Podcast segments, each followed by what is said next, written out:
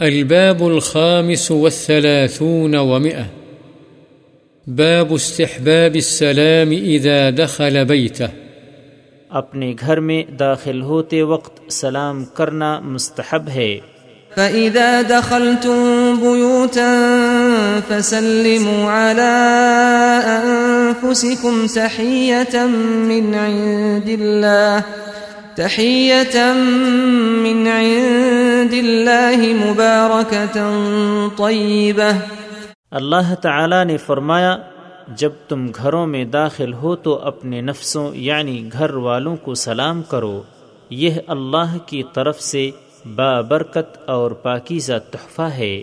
وعن أنس رضي الله عنه قال قال لي رسول الله صلى الله عليه وسلم يا بني إذا دخلت على أهلك فسلم، يكن بركة عليك وعلى أهل بيتك.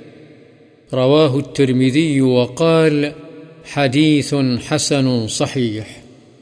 حضرت انس رضی اللہ عنہ بیان فرماتے ہیں کہ رسول اللہ صلی اللہ علیہ وسلم نے مجھ سے فرمایا، اے بیٹے، جب تم اپنے گھر والوں کے پاس جاؤ تو سلام کرو۔ یہ تمہارے لیے اور تمہارے گھر والوں کے لیے باعث برکت ہوگا۔ اسے ترمزی نے روایت کیا ہے اور کہا ہے، یہ حدیث حسن صحیح ہے۔